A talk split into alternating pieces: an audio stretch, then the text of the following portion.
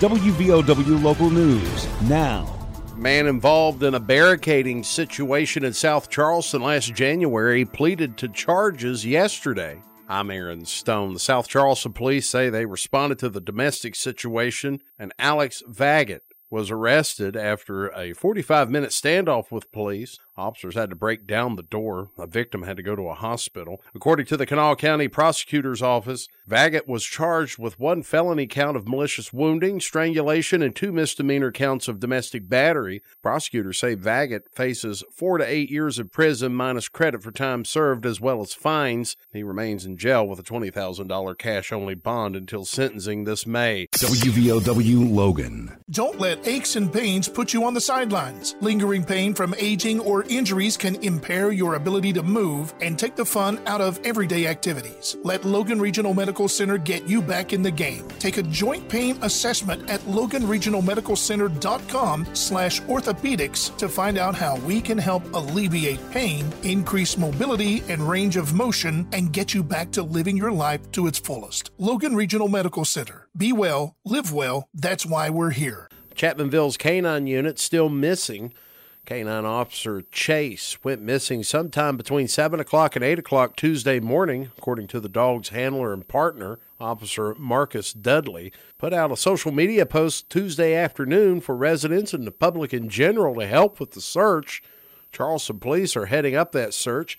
Officer Dudley said Chase was on his chain in the yard answering nature's call. Dudley said when he returned, he could only find the collar still attached to the chain. The dog, a two year old Belgian Malinois, was last seen in the South Charleston area of 2nd Avenue Tuesday. Dog is said to be friendly with a white spot of fur on his chest.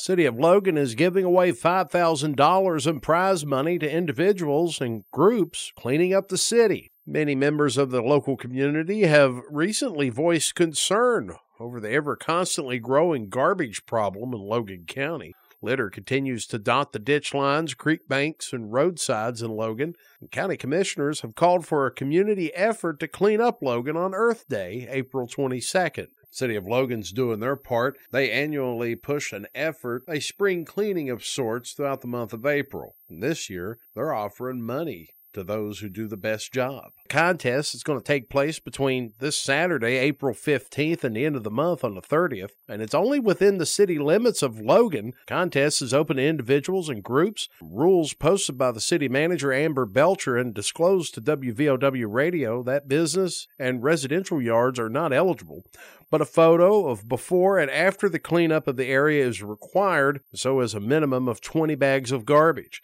Bags must also be photographed in the after picture as well. The bags are also required to be dropped off at Logan City Hall. Points are awarded following the cleanup, and first place will receive $2,000, second place 1000 Third place will get 750 Fourth and fifth place get $500 each, and sixth place 250 Applications are required to enter the contest and they are available. With questions on the application process and the contest in general, contact the City of Logan City Hall 304 752 4044. The council will select winners after a review next month. The contest concludes April 30th. Man accused of impersonating a paramedic in Mingo County has previously been in trouble for identity theft. I'm Aaron Stone. Christopher Lee Lynn, also known as Christopher Beckinsale, charged with grand larceny, obtaining goods under false pretenses, and impersonating a paramedic, according to the Mingo County Sheriff's Department.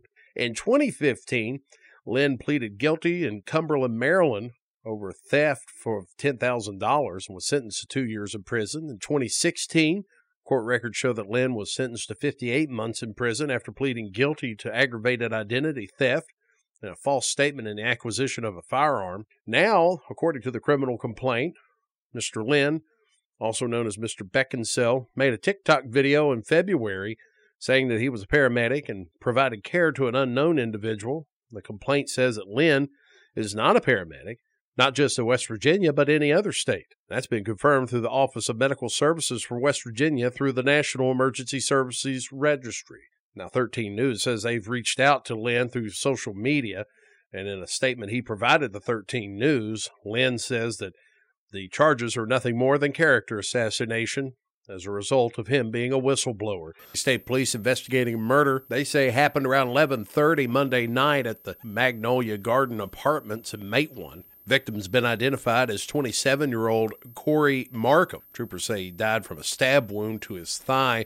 Total of six suspects been arrested, all of them charged with felony accessory after the fact for murder. Police have still not identified which one or if any of them are actually responsible for the murder. That investigation is ongoing.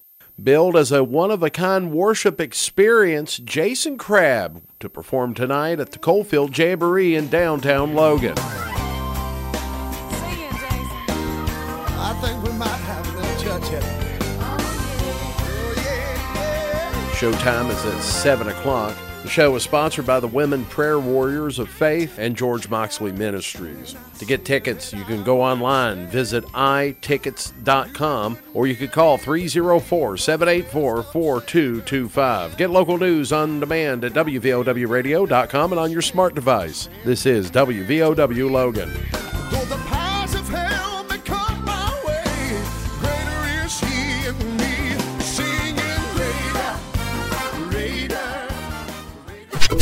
Here's the Coalfields forecast from the Storm Tracker 13 Weather Center.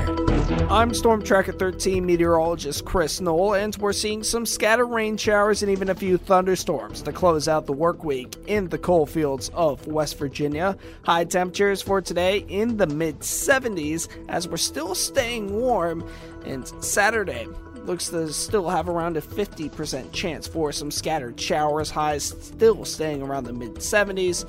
But Sunday, a cold front will come through for the end of the day, and that will knock highs all the way down into the upper 50s and low 60s. Listen throughout the day or click on tristateupdate.com for more weather information from the Storm Tracker 13 Weather Center. The Coalfields start the day with the morning news. One of West Virginia's top football recruits expected to contribute as a freshman. It was learned Thursday the Trotter suffered a significant lower body injury during a spring workout last week, and head coach Neal Brown saying Thursday the Trotter will need surgery and will likely miss the season. The morning news, weekdays starting at 6 a.m. on WVOW